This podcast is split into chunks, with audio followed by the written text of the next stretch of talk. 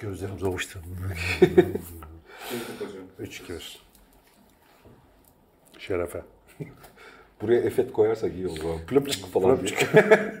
Lütfen flöpçük efekti koymayalım.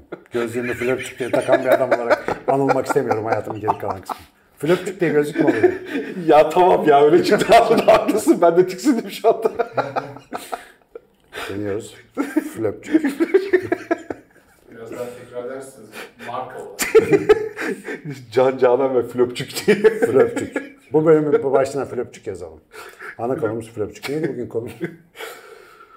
Tahminen bir 15 yıl öncesinde Bülent'in lafıdır bu. Ben oradan görmüştüm. Bunu metafor olarak kullanıyorlar mıdır bilmiyorum e, dışarıda.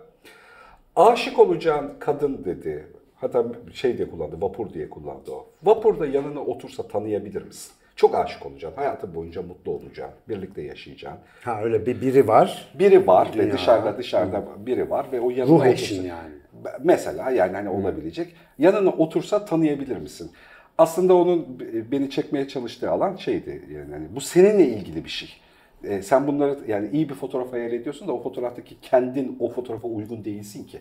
Yani hani bunu fark etme ya da bu, bu alanı oluşturma. Hani hikayesi. yeterince e, kısa etekleri ve kuvvetli parfüm varsa tabii ki tanırsın yani. Hiçbir, ben de böyle gevşek bir cevap vererek. Ya böyle Tabii ben- yani. Ama böyle sorarsan böyle ya. Biliyorum. Yani şimdi? Seyirciler ayaklandı şu an. Tweet atayım. Rezil olduk. ya bu fark edilmek için gerekli bu arada. Ya fark edilme için Giriş, kullandığımız giriş öyle abi. Ha, yani- giriş, görsel, işitsel, kokusal yani. O, ona bir şey yok. bir karşı tarafın seni önce görmesi, üzerine düşünmeye başlaması için bir, bir fark ediş kullanmak. Ama bu gerekiyor. soruda şey var yani gerçekten ruh eşi diye bir şey var mı herhalde? O var arka planda yani. Şimdi Böyle eskiden- the, the yani İngilizce'deki o the ile ifade edilen o kişi var mı acaba? Bu bir sorgu. Buna az sonrasında döneriz. Bir de bu da ikinci bir tarafı daha var. Şimdi küçük bir mahallede, küçük bir kasabada olsaydık, e, kasabada mahallemizde bizim yaş kuşağımızda evlenebileceğimiz dört tane kız olsaydı, işte 20'li yaşlarda olsaydık, o dört kızdan makul olanı bizim ruh eşimizdi. Kısıtlılık dünyasının pratik sonucu. Yani ruh eşimizdi ya, ve öyle ya da böyle koşullarla da o ilişkiler hep de sağlıklı giderdi. Halbuki işte o mahalleye rastgele öğretmeni kızı olabilirdi yani oraya gelme nedeni bile bambaşka gerekçeyle olabilirdi ama biz orada bu pozisyonu çok rahat seçebiliyor ve bunda oturabiliyorduk. Ama şimdi milyonluk dünyada İstanbul'da yaşıyorsun ya da Trabzon'da, Kayseri'de yaşıyorsun önemli değil. Üniversite okuyorsun, bir şey yapıyorsun falan. Bir sürü seçeneğin var ve bu seçenek algısı içerisinde o kısıtlılık ortadan kalktığı için Buradaki kalkmış göründüğü için. görüldüğü için hep şeyde yani hani Tinder kullanırsan dünyayla iletişime bu anlamda geçebildiğini zannettiğin için bu bir zan hikayesi. Karşılaştığın hemen herkes hem bir olasılık hem de olmamasının nedenini barındırıyor. Tabii. Yani orijinalde böyle barındırıyor. Halbuki bak bir mahallede dört seçenekten bir tanesi ise çok ikna edik biz o aşka. Hani oradaki hikayeyi böyle yaşamaya. Ama şimdi kim olursa olsun bunu tanı, tanıyamama, tanımlanamama ile alakalı bir sorun oluyor. Birinci gerekçe, şimdi buna geri dönüp bir ruh ikizi arama zanlı ya- yanılgısı. İkinci gerekçe de senin o hayal ettiğin aşk fotoğraftaki adam olup olmadığını bilmeme zanlı. Kendini bilmem abi. Ha yani hani bir fotoğraf var karşılaştığın, düşündüğün, hayalini kurduğun, şöyle bir ilişki yaşasam dediğin. E ama o ilişki yaşasam dediğin adamdaki şey başka bir başka biri o. Yani o hayal et, Hollywood filmleriyle beraber gördüğün, öğrendiğin, başka gördüğün bir erkek tipi. Ben bununla gerçekten çok aymıştım bir ara. Böyle filmlerde var ya deniz kenarında koşuyorlar. Adam böyle gömleği, pantolon paçalarını sıyırmış, gömleği açmış koşuyor. Kendim öyle düşününce bir anda aşağı baktım göbek sallanıyor. Baklava yok. Yani hayale uymayan ciddi bir taraf var. Bize uygun değil abi. Ya da mesela oradaki adam kadar nazik, duygulu, anlayışlı, Tabii. kapsayıcı, işte işte zeki, itaatkar bilmem ne falan değilsin. Yani hani bambaşka yerde bu mara Aramızda böyleleri varmış. Ben de yok ama. yani hani karakter olarak da değilsin. Hani sadece fiziki bölümleri geçtim yani bir şeyin içerisinde. Sen de marazlı, sıkıntıları olan, bir yerde maraz çıkartan bir adam tipisin. Tabii canım yani tuvalete falan gidiyoruz abi. Hani bunlar hiç hayallerin içinde yeri yok. Şey çok güzeldi bak. Ee, Good Will Hunting filmi var. Can Dostum diye çevrildi Türkçe'ye. İşte dahi bir çocuğun psikoterapi süreçleri. Ee, Robin Williams da rahmetli şeyi oynuyor. Onun psikoterapistini. Orada mesela oğlan çok dirençli terapiye şey yapmıyor yani bir türlü cevap vermiyor. Orada adam çocuğu kırmak için bir eski eşinle olan anılarını anlatıyor. Kadın kanserden ölmüş. Her gece diyor "Iı, gaz çıkarır diyor mesela. Yani ve gülmekten geberiyorlar o sahnede. Yani adam uzun uzun hatta bazen işte kendi gaz çıkarmasına uyanırdı, köpeği korkuturdu falan diye böyle hakikaten yani öl- ölmüş karınla ilgili hiç anlatılmayacak şeyler anlatıyor. Ama ondan sonra verdiğim mesaj çok güzel. Aşkı yaratan şey bu işte o özlemi küçük e, böyle şeyler, mükemmellik dışı şeyler, insani olan. Yani onu daha kırılgan yapıyor, daha normal yapıyor. Bizim o bahsettiğin ruh eşi arayışlarında hep böyle betonarme bir Davut heykeli ya da Afrodit heykeli var. Böyle her şeyi kusursuz, tam kafama göre olsun bilmem ne. Dediğin gibi kendini Davut zannedenler Afrodit, kendini Afrodit zanneden Davut arıyor. Halbuki ne kendisi Afrodit ne öbürü Davut.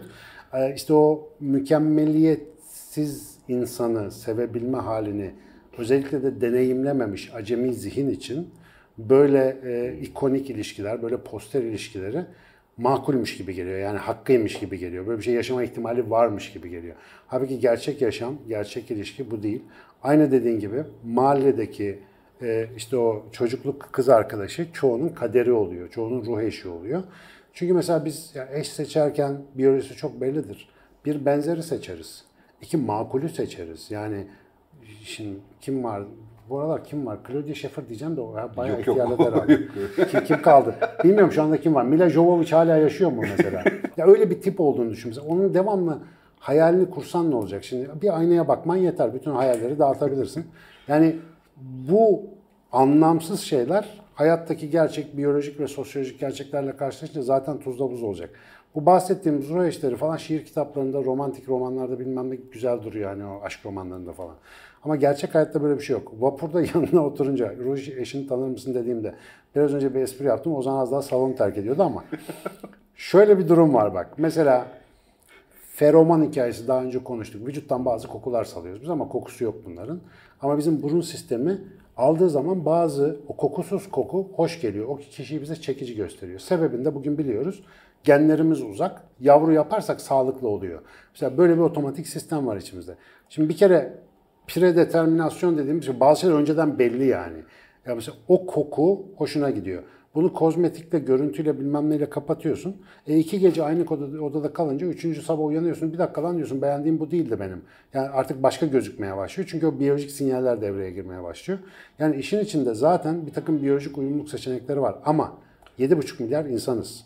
Ruh eşinin muhtemelen yani yarısının kadın yarısının erkek olduğunu düşün. Kadınlar gerçi %52 falan ama kabaca.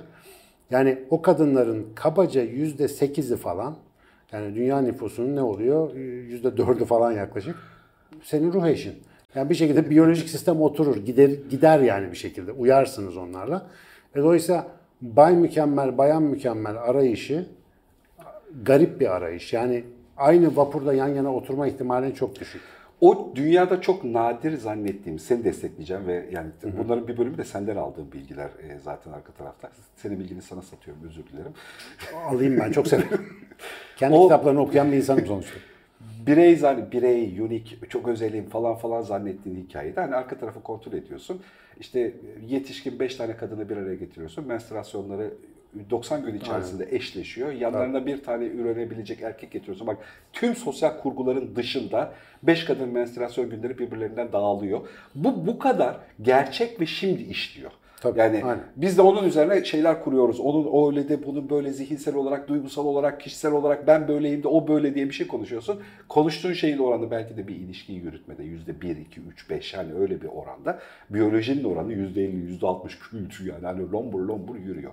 Bunu konuşmaya açmamın gerekçesi bir yandan da şöyle. Bunun üzerine kurulu bir mutsuzluk diyaloğu var. Çok sık karşılaşıyorum kendi sosyal hayatımda da. Evet. Yani evlilik ilişkisini sorgularken ya da mesela çok sayıda insan 30-40 yaş aralığı aralığında çok sayıda erkek ve kadın bir türlü o sağlıklı ilişkiyi yani bu kadar çok seçenek varken kuramamayla alakalı ve iyi niyetli olduğunu, zeki olduğunu düşündüğü halde yani bu konuda şey periyodunda da değil.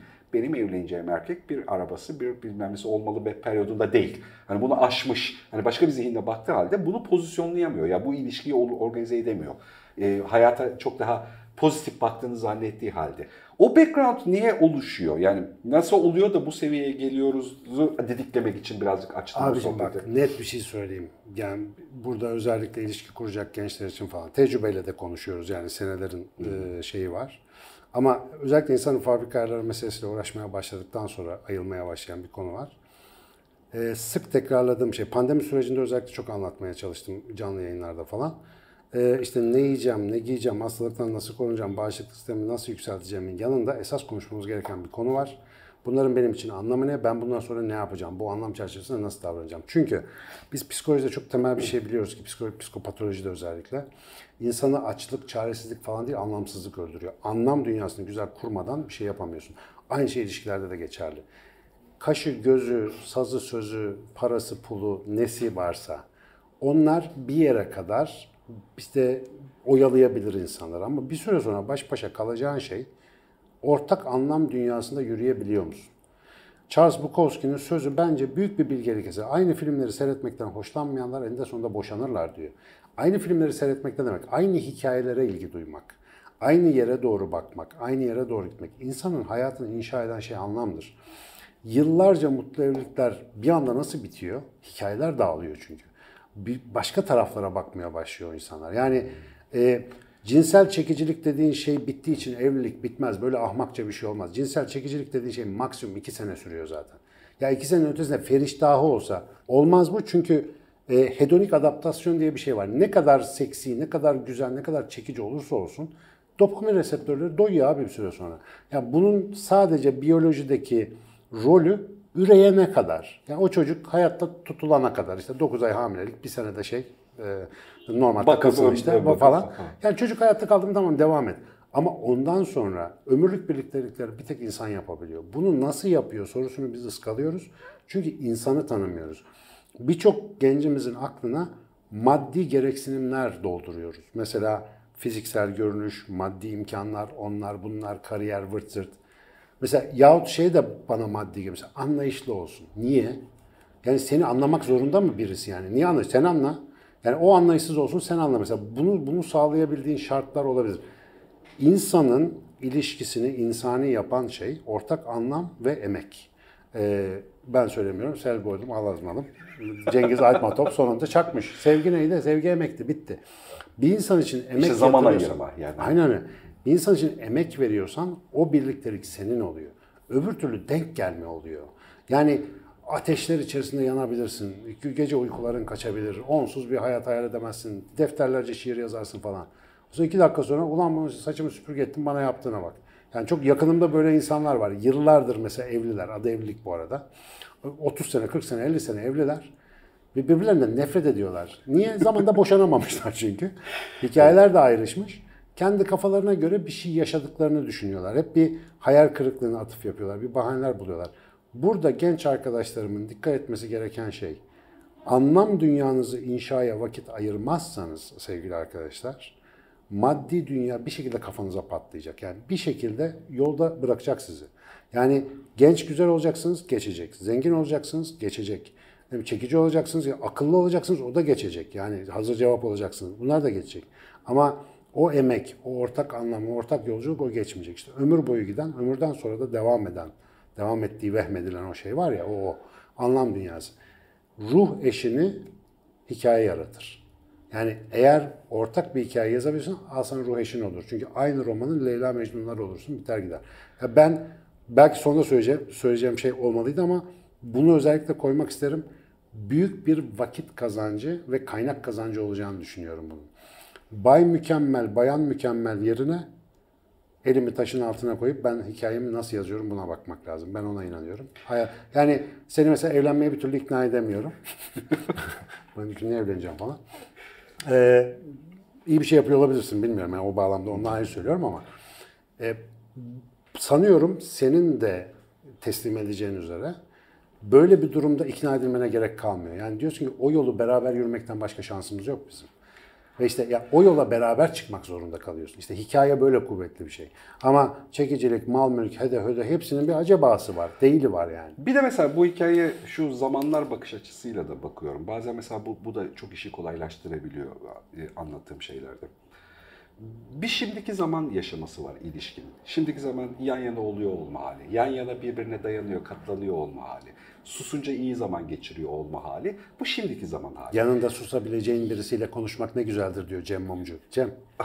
E, Gerçekten doğru bir tarif bu arada. Duygusu da doğru bir tarif. Yani hani sağlıklı sustuğunda rahatsız olmayacağın, o boşluğun bir negatif duygu değil, pozitif bir duygu kapsadığı şimdiki zaman hali. E, bu mesela iyi bir ayırt edici hal. Bence ilişkiler böyle başlıyor ya da bunu fark edince başlamalı. İkinci hali geniş zaman hali. Bu şimdiki zamanda geniş zaman hali. Geniş zaman ortak kültür, ortak hikayeler, ortak öyküler, ortak zevkler. Ortak zevkler mümkünse en tatlısı beraber geliştirirsen ya da zaten gelişmişlerde ortaklık oluşturursan. Bu da ne yazık ki materyalist bakmak zorunda kalıyorsun. Aslında ortak ekonomik kültürden geliyorsan oluyor. E tabii. Yani hani e, bu böyle kolaylaşıyor. Eskiden bunun çatışmasını Türk filmleri çok yapardı. Zengin çocuk, fakir kız bilmem ne falan hikayesi. Ama öyle olmuyor. Yani gerçekten ortak kültürden gelirsen ortak bir geniş zaman kullanımı oluyor. Ben o Yani- filmlerin şeyini merak ederim ya. Edison böyle imparatordur falan kızı alır gelir. En son evlenirler. 3 sene sonrasında merak ediyorum. Edison hala soğan mı yiyor gerçekten ya? Olabiliyor mu böyle bir şey? Olmuyordur bence ya. Onda başka bir hikaye olmalı. En tatlı Murat Anmungan e, Pamuk Prenses hikayesinin sonrasını yazmıştı. Hatırlıyorum. Hani Öyle mi? Ha, Bak bu iyiymiş. Yani hani e, devam. E mutlu, mutlulukla devam ettiler. E ne oldu gerçekten Bizim bir falan. Aynur teyzemiz vardı. Her filmden sonra anneme derdi ki Kı ne oldu şimdi bunlar mutlu olur mu ki kı evlenirler mi ki kı falan diye. Devamlı filmin arka planını merak ederim. Çok acırdım, acırdım kadına. Sequel insanı. Devamlı devamlı çekilecek film. Üçüncü ayak da gelecek zaman ayağı. Yani o gelecek zaman hikaye. Asıl mesela ilişkiyi yönetilmez hale getiren, zihnimizi hep bulaştıran bu gelecek zaman kurgusuymuş gibi düşünüyorum. Bu stresi, yönetememeyi, endişe kaynaklarını da oluşturuyor. Gelecek zaman çünkü e, aslında bir tür şirket ortaklığı gibi düşünülmesi gereken zaman. Yani şimdiki zamanı yaşarken bir duygusal, tam bir homo sapiens diyaloğundasın. Geniş zamanı yaşarken kültür oluşturma, hikayeler, anlamlar bir bütün. Ama gelecek zamandan konuşmaya başladığımda birdenbire nasıl bir çocuk yapıyoruz, nasıl para biriktireceğiz, nasıl evde yaşayacağız, nasıl tatile gideceğiz diye bir gelecek zaman kurguluyorsun ve bu artık gayet pragmatik, para yatırılan, zaman yatırılan bir eylemlik sürecine dönüyor. Benim çekilmez olduğum yer orası. Hiç sevmem burayı. İşte bir sürü erkek ve kadın aslında bunu hiç sevmiyor ya da bunu bunu işleme halinde sevmiyor. Bir ilişkiye baştan gelecek zamanla başlarsan o ilişki zaten kurulamıyor. Aynen öyle. Yani çünkü o gelecek zamanı kurmak için önce bir şimdiki zamanı sonra oturmuş tatlı bir geniş zaman kurmak gerekiyor kültürlü Ama etmek. önemlisi kaosu bilmek gerekiyor bir kere. Gelecek zamanı kurarken Murphy kanunlarının niye vazgeçilmez olduğunu kaos teorisi anlattığı için Evet, evet yani orada lazım. e, doğru söylüyorsun. Yani onu onu oluşturduğunu bilme, kurguladığın bir şeye gittiğini bilme değil de onu oluşturan bir yere doğru yaşarken gitme. yaratıyorsun aslında. Ya, evet o yaratma eyleminin içerisinde gele, bir gelecek zaman yaratmanın bir parçası olduğunu bilme kurguluyor. Ama baştan bir gelecek zaman ben böyle bir evde, böyle bir arabayla, böyle bir biçimde bu fotoğraflara sığacak bir karede yaşamak istiyorum ilişkide. Şimdiki zaman dediğinde o artık olmayan bir şey. Sanıyorum kaos webinarında söylemiştim galiba bunu. Emin değilim. Endiş yani sunumlarda çok söylüyorum da endişeyle planlanan bir gelecek kesinlikle endişeli bir gelecek getiriyor. Evet. Yani neyle, hangi duyguyla planlarsan, umutla planlarsan umutlu bir gelecek inşa ediyorsun. Ee, yani muzaffer bir gelecek planlarsan zafer kazanıyorsun. Bu böyle bir şey. Yani ben görüyorum mesela birçok insanın birlikteliği çevremde özellikle yani şimdiye kadar yaşadığım çevrelerde güvenlik amaçlı. Yani bir başımızı sokacak bir evimiz, ailemiz olsun. Yaşlanırsa Şöyle bir, baksın. Ha bir düzeni, ha bir bana baksın. Ve gerçekten yaşlanınca çekilmez oluyorlar onlar. Çünkü hep bu endişeyle inşa ettikleri bir hayat var. Ama işte bunun ilacı her zaman anlatıyoruz ya. Şimdi şu an burası. Yani burada ne yaptığının, geleceği yarattığını anlamadığın zaman şimdiyi bırakıp gelecekle uğraşıyorsun ve o duygu tamamen geleceğini inşa ediyor. Halbuki bu anın lezzetiyle adım atarak gittiğin yer seni kendisine benzer bir yere götürür, başka bir yere götürmez. Yani bunu anlatmakta zorlanıyoruz. Özellikle de bu kontrol freak çağda yani ve herkesin böyle her şeyi denetleyebildiğini zannettiği zamanda korona gelene kadar en azından ben çok zorlanıyordum anlatma. Ama şimdi korona gelince gençler daha hızlı anlamaya başladı. Evet lan hakikaten fani dünyaymış falan diye. E öyle yani. Sonuçta bir şey gelir, bir tekme vurur. Ölüm de böyle geliyor işte. Sen o güvenli geleceği kurmaya çalışırken biri ya da her ikisi zak diye giderse ne yapacağım bu planın bir yerinde var mı? Aa zinhar. Öyle bir şey. Allah uzun ömür versin. Versin de vermezse ne olacak? Yani ondan sonra hayat boyu üstünden atamadığın bir keder, tutamadığın bir yas, devamlı bir isyan. Ya hayatının geri kalanını darmadağın ettiğim şey. Ölümün beklenmedik bir şey olarak kurgulanması da aynı derecede sıkıntılı. Ama ölüm hadi baş etmesi çok özel bir durum. E bunun yokluğu var, ekonomik krizi var, hastalığı, ustalığı var, her şeyi var. Yani hastalıkta ve sağlıkla birlikte olacağız bilmem ne diye yemin etmek yetmiyor. Onu yaşamak için şu anı, şimdiyi doğru hikayeyle kurgulamak. Bu kısım en çok gözden kaçan kısım. Benim hayatımda en çok gözden kaçırdığım kısım. Ya geçmişe takılırsın ya geleceğe takılırsın ya andaki soruna odaklanırsın. Ya soruna değil biraz da keyfe odaklan. Andaki hikayenin gerçekleşmesine odaklan. Bunu biz çok yapamıyoruz. Yani insan olarak en zor kısmımız bu. Söylediğini destekleyeceğim kesinlikle. Mesela 20'li yaşlarda şimdi evlerine hemen herkese anlatmaya çalışıyorsun. Çok tuhafsayarak bakıyor. Yani mümkünse mesela evden para alarak ev kurmayın. Bırak yoklukla kurun. Tabii ki. Yani Aynen, aynen. kendiniz kurun kendi hayatınız. Belki iki sene onu kurmakla ilgili vakit geçiriyor olacaksın ama senin hayatın olacak. Abi 3-4 ay tencerede çay demlemiştik. Çok zevkliydi ya. Ya- Çaydanlık yoktu mesela. Ya- Danimarka'ya ya- gideceğiz diye öyle bir sorunumuz var. Ya işte bak yani hayatı böyle kurgulayınca gerçekten anlatılacak bir hikayeye sahip oluyorsun. Başlangıcında ev kuracağım, evlerden para alalım dediğinde kurduğun hikaye geçmişle alakalı. Babamdan para istedim, verdi, vermedi, az verdi, çok verdi, yatak odası eksik oldu, bilmem ne oldu. Bu mu senin yaşamının hikayesi? ya da çıkıp bir eşi diyor ki zaten sen onu da babandan para aldığında yaptıydın. Yaptırdım. Hala bir baltaya sap olamadın falan. O muhabbet oraya taşınıyor yani neticede. Ve yani background'daki oluşturduğun öykü böyle oluyor ve bu vasat bir öykü yani kötü bir öykü. Halbuki sıfırdan camlara gazete örttük de iki ay böyle geçirdik. Perdeyi de şöyle aldıydık. Bu muhteşem bir öykü. Yani hayata başlama açısından da gerçekten lezzetli ve bu bir yokluk öyküsü değil. Tabii bunun yokluk öyküsü olmadığını anlamak için bir 35'inden sonraya varmak gerekiyor. tabii ki. Bunun aslında hayatta varlık öyküsü bu. Yani hani var olduğunla alakalı, sen kendi bir şey yaptığınla alakalı bir öykü. Ama ne yazık ki mesela duyuramadığım kulaklardan bir ya aklıma gene ikinci baskı olacak. Daha önce bölümde anlattım hatırlıyorum ama izlememiş olanlar vardır. Can Barslan'ın e, Leman dergisinde e, bir köşesi vardır ya onun çizimlerini şey, Hain Evlat Ökkeş'i falan e, yapan arkadaş. Onun mesela gerçek hayattan almıştır diye bir hikayesi var. Bir bakkal dükkanı çizmiş. Çok güzel. Adam biri geliyor. Bir paket sigara istiyor. Bir para veriyor. Adam parayı alıyor. Bozuk yok muydu diyor. Hayır yoktu diyor. Çırağa veriyor parayı. Diyor ki git bunu bozdur. Çocuk bozdurmaya gidiyor. O sırada dükkana yeni bir adam geliyor. İşte bir şey istiyor. Pirinç falan. Parasını veriyor. Adam bozuk para veriyor. Aa diyor bozuk geldi. Adama parasının üstünü veriyor. Adam çıkıyor tam o sırada çocuk giriyor. Usta parayı bozdurdum diye. Neyse diyor ben verdim diyor. Koy onu kasaya diyor. Çocuk kasaya koyuyor. Son kare bu. Ve Can Barsan diyor ki hayat böyledir. Pek ilginç bir şey olmaz zaten hayatta diye. Yani bir buçuk sayfa boyunca bu seriyi okuyorsun. Ve netice itibariyle gerçekten hayat böyle aslında. Yani biz onu zorluklar ve beklenmedik şeylerle anlamlandırıyoruz aslında. Ve o çizmeye değer olmuyor işte. Bunun komik olan tarafı çizmeye değmeyecek bir şey bizi uğraştırdı mesela bu kadar süre. Ama gerçek hayatta dediğin o zorlukları göğüsleme, kaos yaratma. Güzel kafaymış. Tabii. Kaos yaratma esas hayatı anlatmaya değer kılan şey. Hiç böyle bir hikaye izliyor musun? Bunu sinemaya anlatma açısından da bağlama açısından da güzelmiş. Tabii, tabii. Hiç yani sinemaya gittiğinde böyle hep olan şeyler olsa bu ne biçim filmdi abi dersin. Ana. Kapının kolu koptu bildiğin. Sessiz kapıyı açmaya çalışırken oldu değil mi? Çekim sırasında işte böyle. Hayatta kaos bu. Yemin ediyorum kapının kolu koptu. Bu kısmı kesme zaman.